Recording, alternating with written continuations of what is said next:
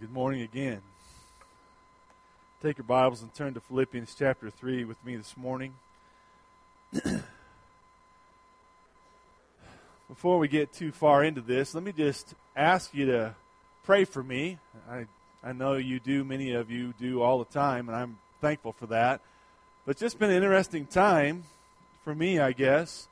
Been been difficult, I guess. This past week I was so distracted it just was tough to think and pray and study and all those things. Had a lot of just a lot of needy people around again this past week, and that's good. But it's just been one of those times where I've struggled to keep my mind and my heart focused on all the things I need to get done. And it's just kind of the epitome this morning because I went to print out my sermon this morning and the printer wouldn't work. So, so I've done my sermon, but I don't have it with me. So I thought that was a little bit ironic since all week long I couldn't focus that well anyway. So come to the time to get ready to preach, I didn't have you know the ability to print, and so I just said this morning, Lord, I guess that's the way you want it. You know, sometimes it's good to to go through the struggles, and sometimes it's good to just rest in you and trust Him. So uh, we're going to talk this morning about just the value of the gospel.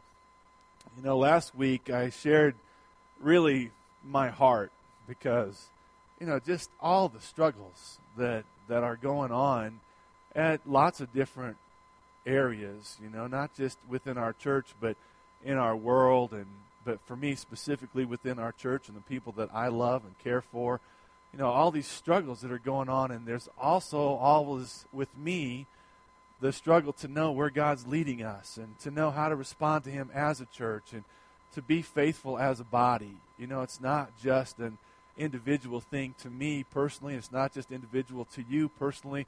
You know, we are called by God to walk with Him as His body. And so I'm always thinking about those things and, and where God's heading us. And, and especially as we come up to our banquet next week, I always kind of spend time praying and asking God to lead us and, and what to share uh, for direction in the future.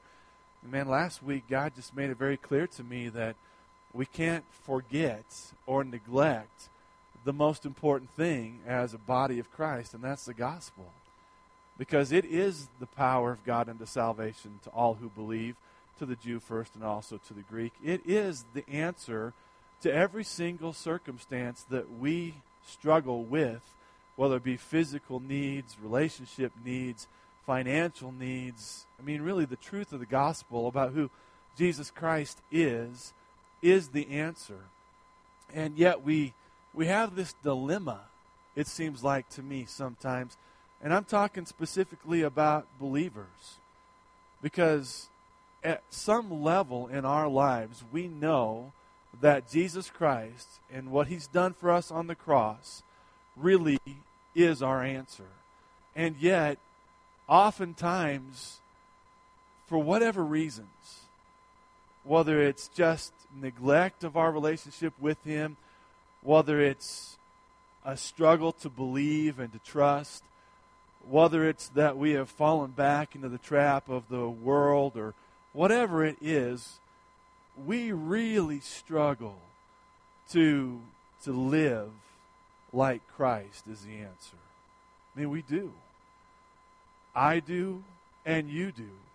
Matter of fact, I've always believed and am convinced that because we live in this prosperous nation where we have literally no struggles, at least most of the time, where we have more than what we need all the time, because we live in this, what we would call blessed world, we live, we lose one of the sweetest things that God has available to us. No, excuse me, the sweetest thing that God has available to us, which is this relationship with Jesus Christ, whereby in Him we have all things, and whereby we turn to Him in all circumstances. We lose it. Matter of fact, it's so lost within the culture, within the body of Christ in America today, that we really don't know what that is. We really don't know what it means to have Christ as the answer for every circumstance because honestly, we just don't need Him.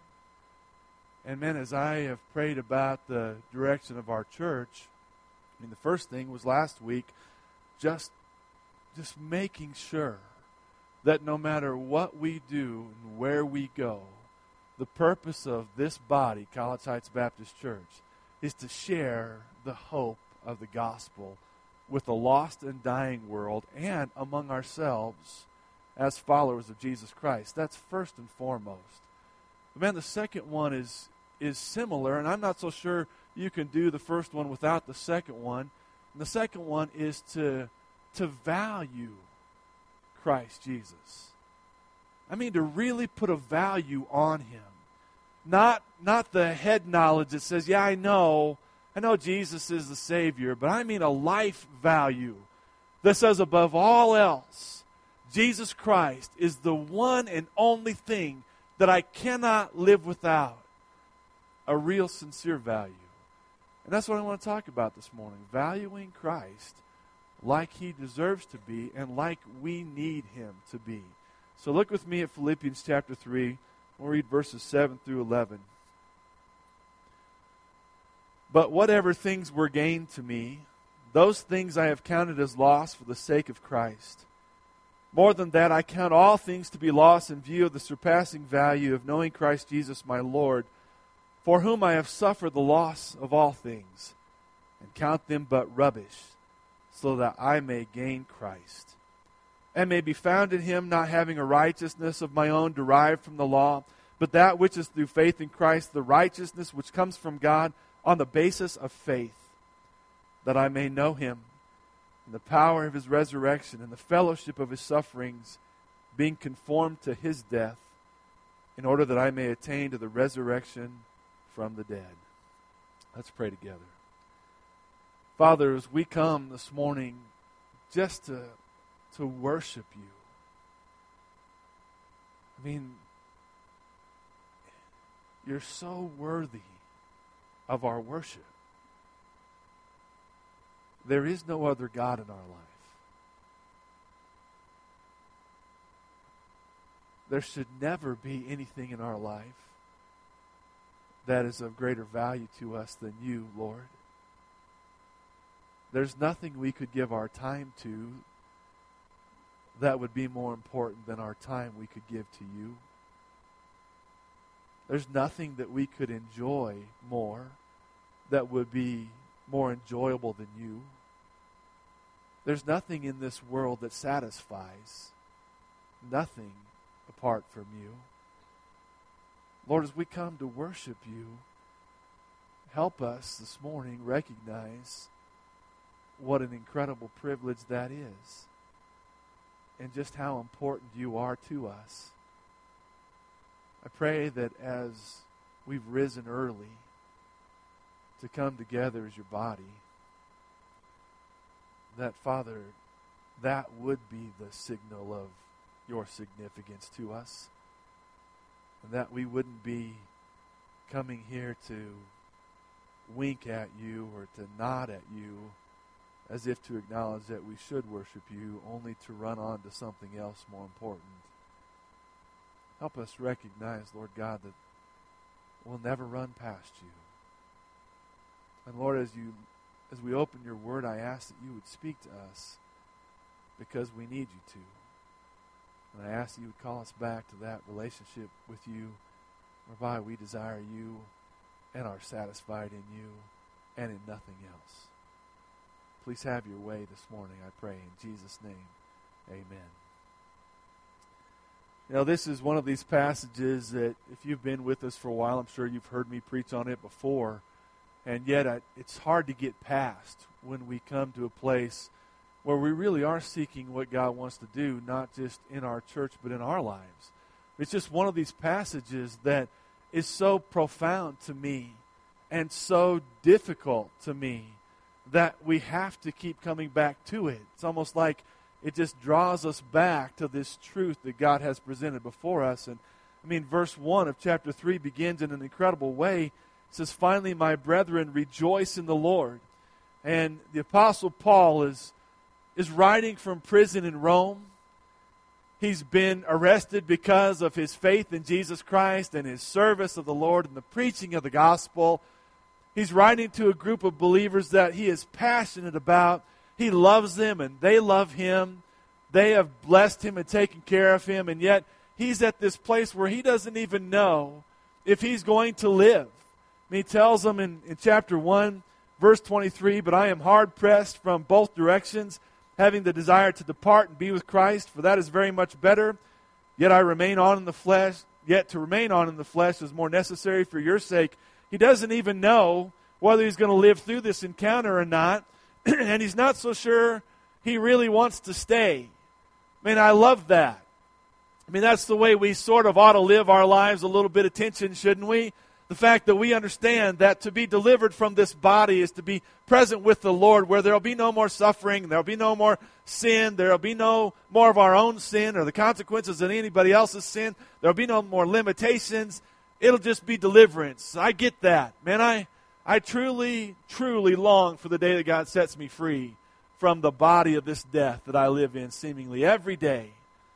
But Paul also understood that, man, God had him here for God's purpose. And so he was torn a little bit, but understood that to stay would be good for those around him. How incredible is that, by the way?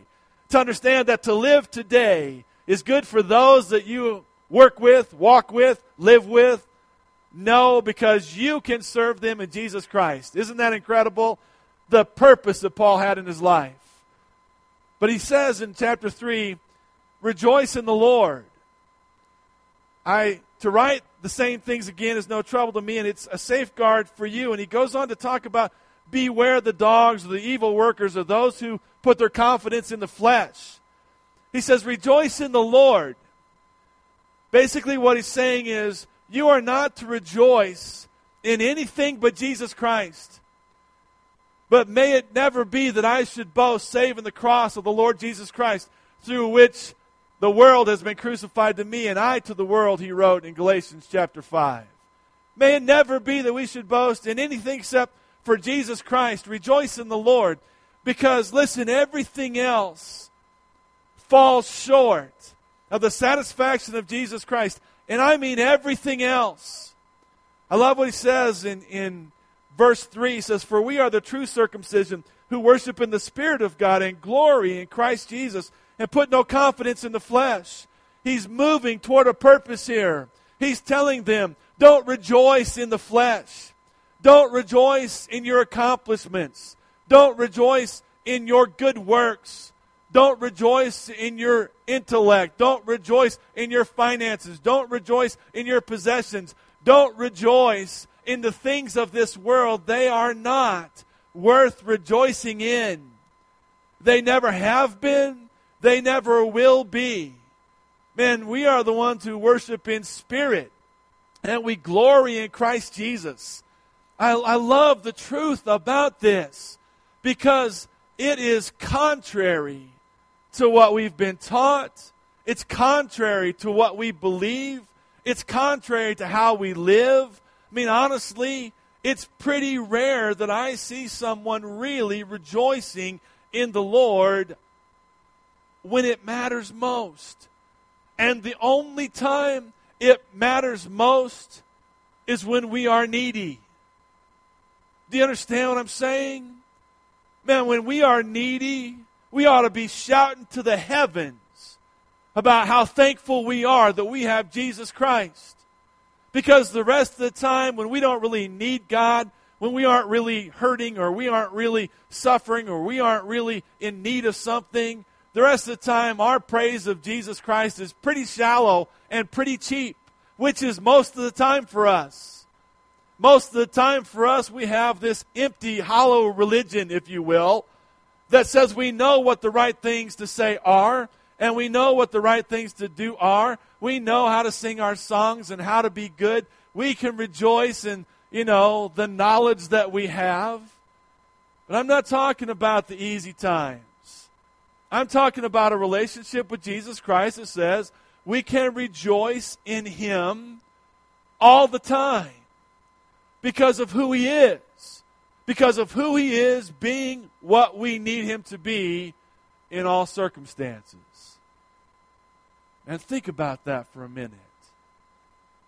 Do you know Jesus Christ to the extent that because of who he is, no matter what you're going through, you can rejoice in Him?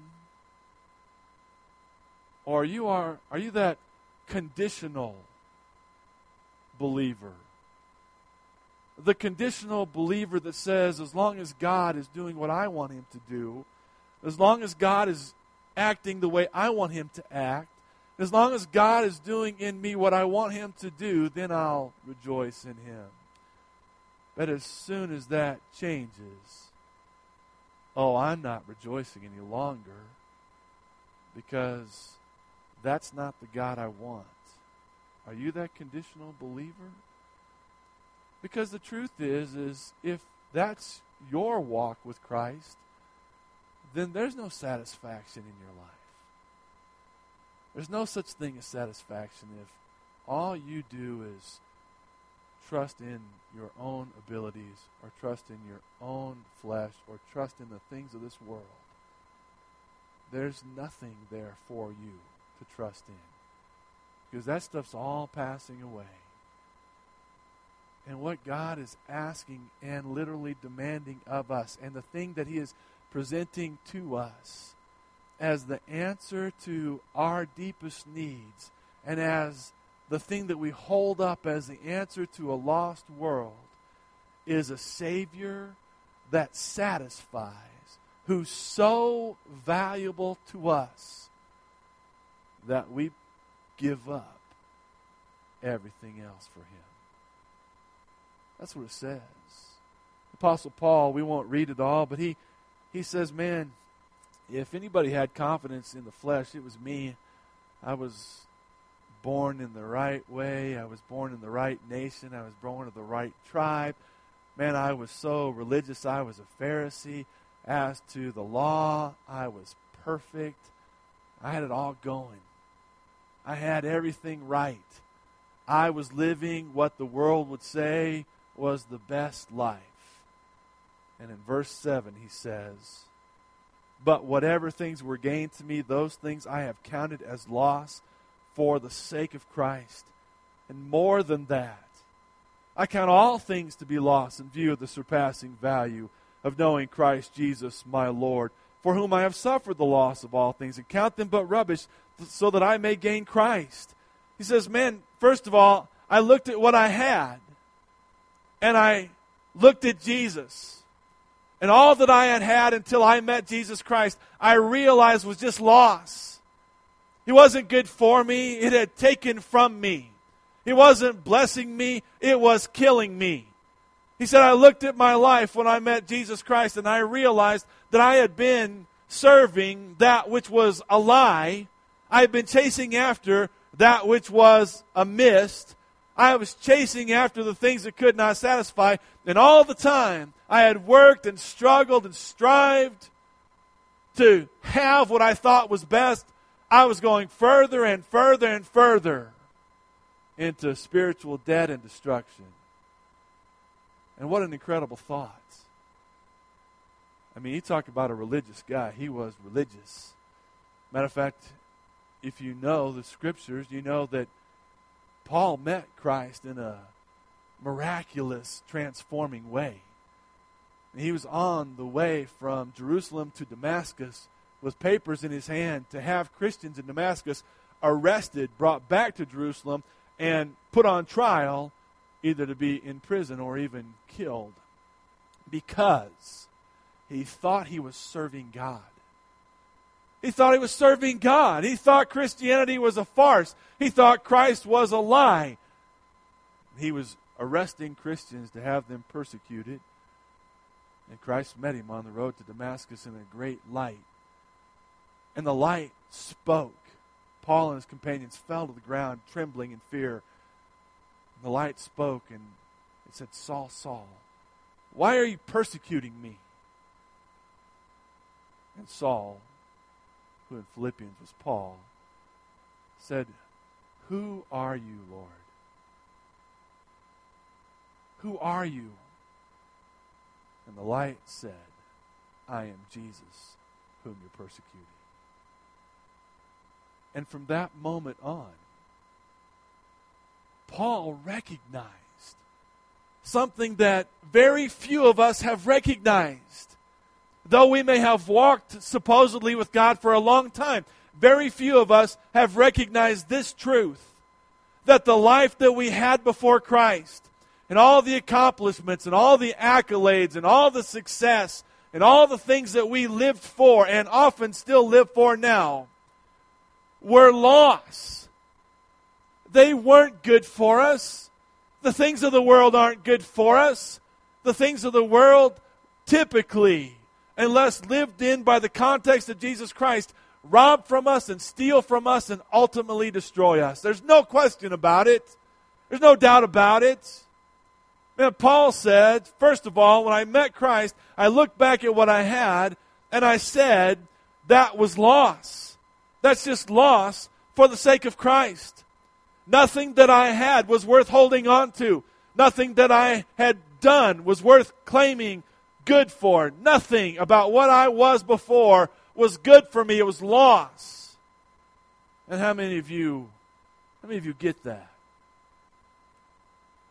It's, it's crazy to me. How many believers today almost lament not having that life they used to have? It's almost like, man, we got saved and now God's requiring of us a changed life. And wow, man, if I follow Jesus, I'm I'm going to miss all that good stuff.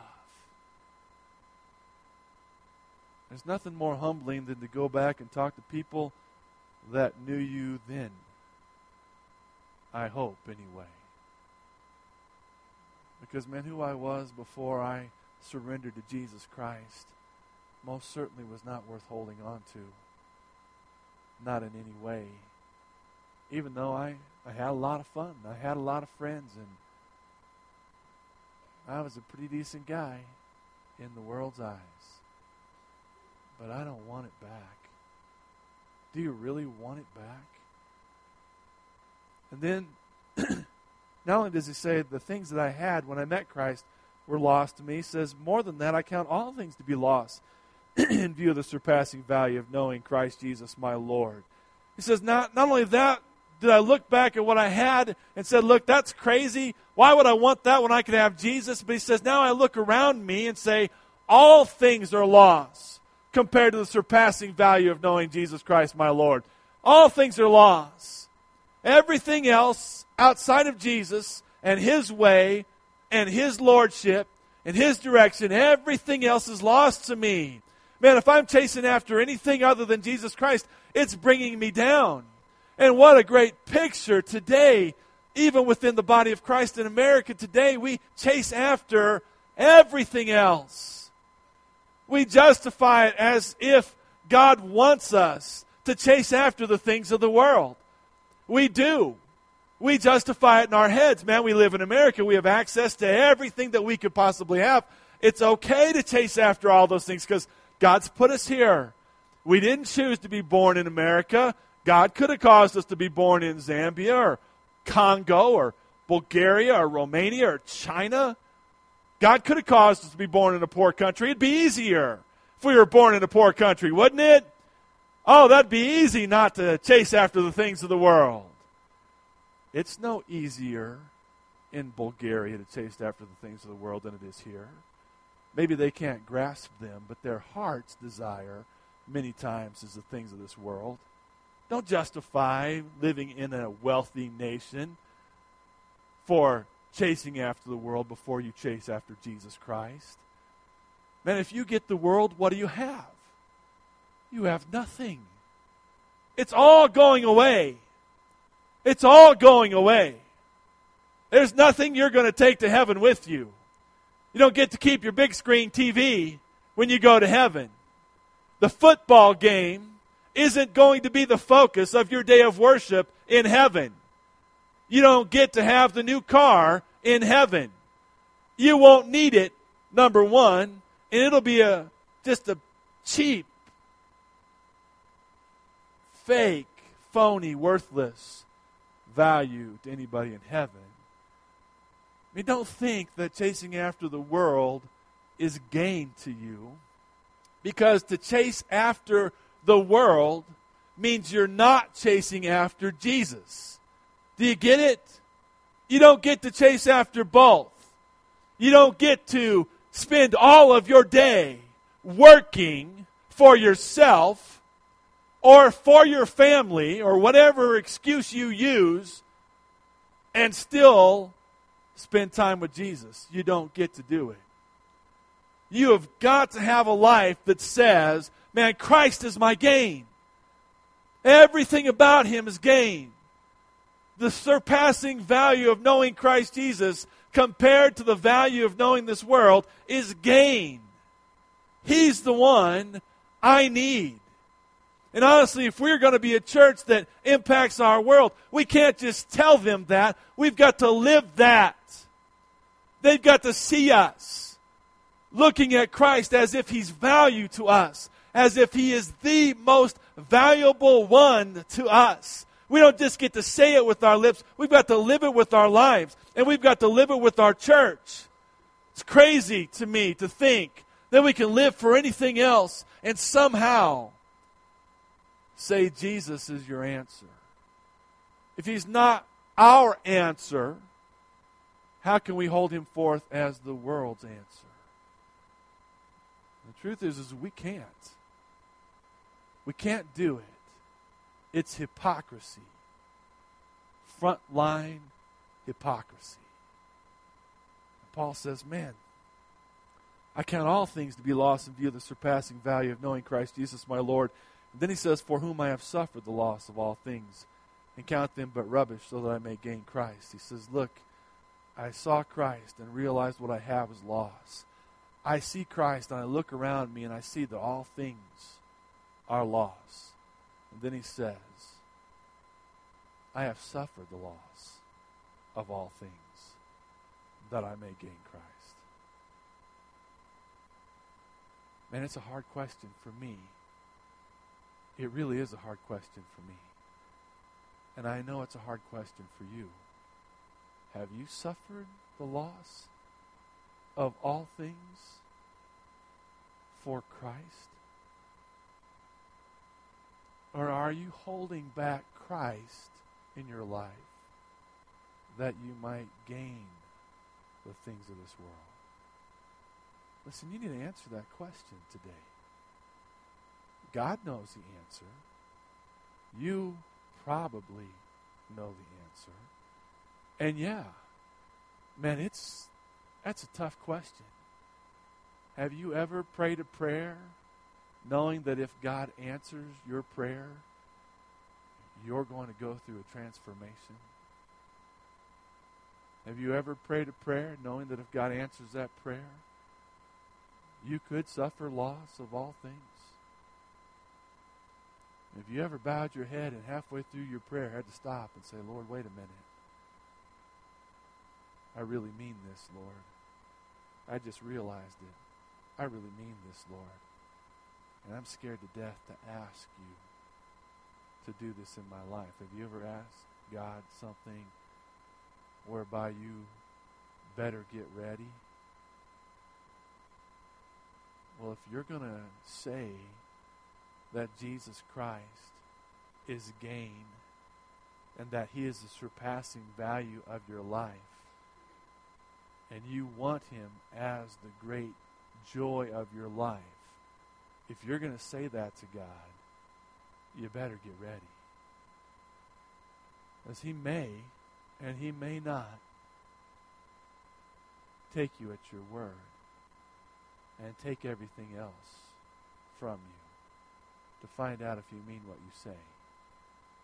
The Apostle Paul said, I looked at Jesus Everything else was lost. I look around me and I still see everything else is lost. I love Jesus so much that I've suffered the loss of all things that I might gain him. Listen, that's who Christ is. That's who Christ is. That's who he is. He is the pearl of great price whereby you sell all that you own and go buy the property that you might have that pearl. He is the treasure. The treasure. the treasure that you need more than any other treasure that you could think of. He is the one who is worth having because He is Lord of Lords, King of Kings. He's your answer. He's your hope. He's your Savior. He's your life. He's your joy. He's your victor. He is what you and I need. It is far better than anything else. Man, you know, if you know me, you know I love my wife. You know. And I love her. And you know I love my children. And I hope you know I love you. And I love being here in Casper, Wyoming when it snows in early October. I love what God has done in my life. I love it. But I promise you, man, I promise you, I'd give it all up for Him. I mean that. I might struggle. I won't lie. I won't tell you I'm stronger than I am. I might struggle. But I've lived without him. I don't want to ever do that again. I don't ever want to do that again. Why would I want to live without Christ? There is no satisfaction and there is no hope apart from him. And Paul goes on, verse 9. He says, And that may be found in him, not having a righteousness of my own derived from the law, but that which is through faith in Christ, the righteousness which comes from God in the ba- on the basis of faith. Paul says, Man, when I gain Christ, I'm found in him, not having a righteousness of my own not a righteousness that's based on the law, but a righteousness that's from God, which is on the basis of faith. He says, Man, I can be found in Christ Jesus acceptable to God. I once was a man who lived trying to please God with my own works, and Paul knew, and you and I know, that we will never be able to please God with our own works because we are all sinners and fall short of the glory of God. But Paul says, when I found Christ, I was found in him, not having a righteousness of my own. I was found in Christ, which are, with a righteousness that comes from God. The righteousness that's acceptable to God. And it wasn't found on my own works, it was found on a basis of faith. And Paul says, Man, I want Christ because when I have Christ in my life, when I trusted Him as my Lord and Savior, I found righteousness. And literally, what that says is, I now have a relationship with God. I have a relationship with God. I know Him, and He knows me. I know the living God of the universe, and He knows me. And on top of that, I'm acceptable to Him. I'm acceptable to Him. He loves me. He loves me. And He's not loving me because of what I did in the past or didn't do in the past. He's not loving me based on what I do today or don't do today. He's not going to love me based on what I do tomorrow or what I don't do tomorrow. He's loving me because I believe in His Son. He loves me because of His Son. He loves me because of Jesus. Do you get it? When you have Christ, man, you're made righteous through Him. You're forgiven because of Him. You're made new because of Him. You're sealed in the Spirit because of Him. You're a new creature because of Him. And God loves you because of Him. And oh, how sweet it is when the trials come and when the heartache reigns and when the fear overwhelms, to know that because of Christ and the righteousness of Christ in us, that that love of God still flows toward us and that grace of God still exceeds everything in us. And that because of Him and His righteousness, we're not alone we don't have to fear, and we have hope. And he goes on.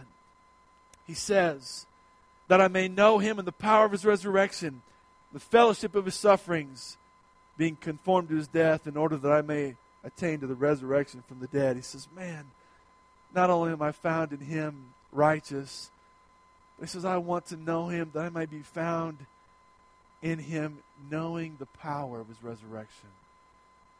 And I won't take long on this. But the resurrection power is the power that overcomes everything.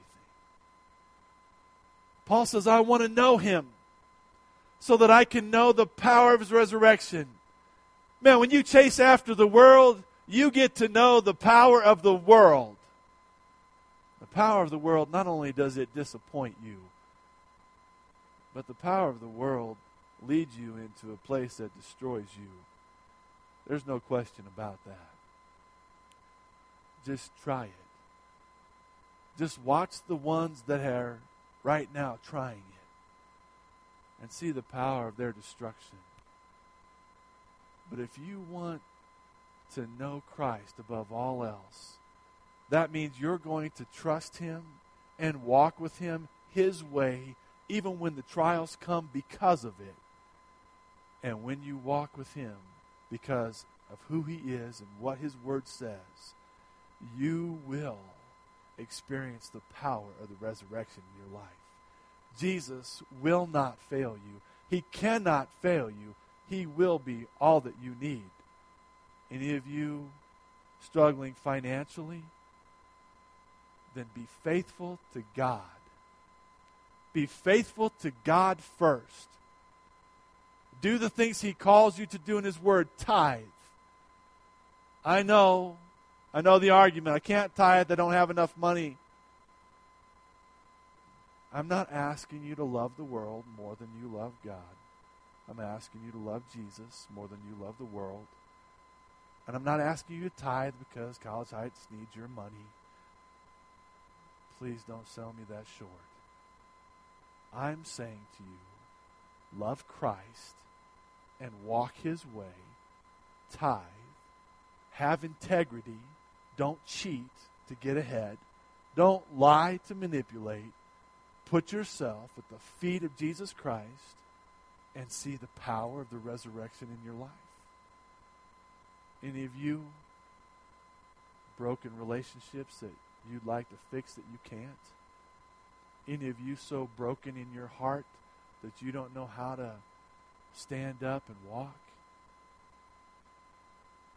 Put your feet, put your life at the feet of Jesus Christ and trust Him and wait for Him. Don't look to the world. Don't run to a friend. Don't look someplace else. Look to Christ and see the power of his resurrection. Man, that resurrection power, that's the power that you and I need every day. And praise God, one of these days, we're going to be resurrected literally. Amen. And then he says, he says, not only be found in him or that I may know him and the power of his resurrection, but he says, I want to know the fellowship of his sufferings, being conformed to his death.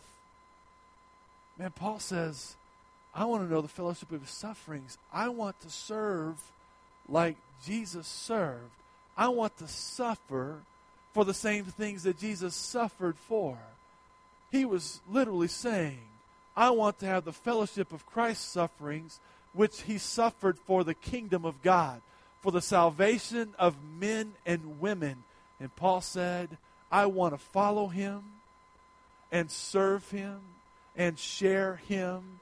And if I have to suffer for that, I want to know the fellowship of his sufferings. I want to go through what he went through. If we are going to suffer, by the way, should we not suffer for Christ? The world suffers for the world.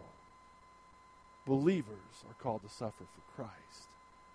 He says, Oh, if I can just share in those sufferings, that I might understand a little bit about what my Savior went through, that I might honor my God through what I go through. I want to know Him that much.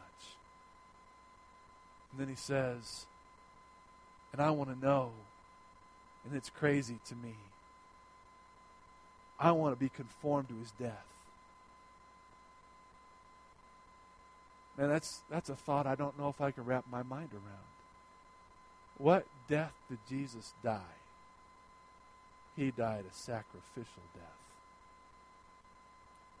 By the way, the Apostle Paul died a sacrificial death.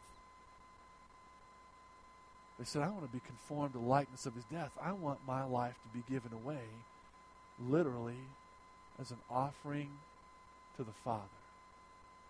An offering to the Father. And then I love the last part. It's so sweet to me. He says in verse 11, in order that I may attain to the resurrection from the dead. Man, his ultimate goal was to know Christ so that, man, he could go through everything that Jesus went through so that at the end, he would attain to the resurrection from the dead. Apostle Paul said, Look, my Savior, he gave everything for me. Oh, he's so beautiful to me. And he's so valuable to me that everything else in this world and everything else about me is just loss. I don't want to know those things. I want to know Jesus. I want to know the power of his resurrection. I want to know the fellowship of his sufferings. I want to be conformed to his death. Because really, what I want is I want to be resurrected. And I want to live with him. My whole goal in life is to live for and ultimately live with my king. And is that the is that the goal of College Heights? I mean, as a body of Christ, is that the goal of College Heights? That ought to be our goal. That ought to be our goal as a body. Not to have comfort because we can have comfort. Not to have beautiful buildings because we like beautiful buildings. Not to boast about ourselves, think highly of ourselves. That's not our goal. Our goal is Jesus Christ, to know Him. I mean, to know Him. Paul wasn't just talking about a one time thing, he wanted to know Him every day. And knowing Him even if it meant sufferings, even if it meant being conformed to his death, it was worth it. Is Jesus valuable to you today? Is he just the one you live for because he's so incredible to you? And if he's not, listen, change it. Repent of that that is not, if your life is less than that, then your life is not the life Christ called you to. Your life, God has called to love Christ supremely. Nothing else is acceptable, and nothing else is worth living.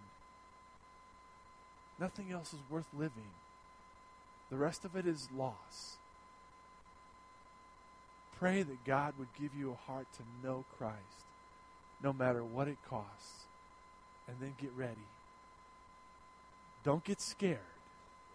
Get ready for God to refine you and reshape you and remold you into that person that says, man, it's all garbage except for Jesus. And because I have him, I have it all. Let's pray together. Father, I love you. And I thank you for your word. I thank you that your word continually holds up Christ to us as the one and only one that we need. I thank you, Lord, that you don't allow us to escape your gaze as we so often almost count you as loss and the world as gain. You see us, Lord. You see our hearts. You see our allegiances. You see our gods. You see our priorities. You know. And Lord, you don't you don't call us to loss. You didn't save us so that we would love the world and experience the loss of the world. You saved us so that we would know you. We would experience the great power of the resurrection in our lives. You saved us so we might experience you, whether it be through sufferings or victory. You saved us that our goal might be resurrection and deliverance. Father God, please forgive us. Please forgive our sins and draw us back to Jesus. And Lord, if there is one here this morning that has never trusted you, that have never seen the value of Christ in their life, I pray that even today you would reveal their sinfulness and brokenness and their separation from the Father because of that sin. And I pray that you draw them to place their faith in Jesus. May you give us this morning the chance to respond to you, and may we do it for your glory. I pray in Jesus' name, amen. Stand as we respond to the Lord this morning.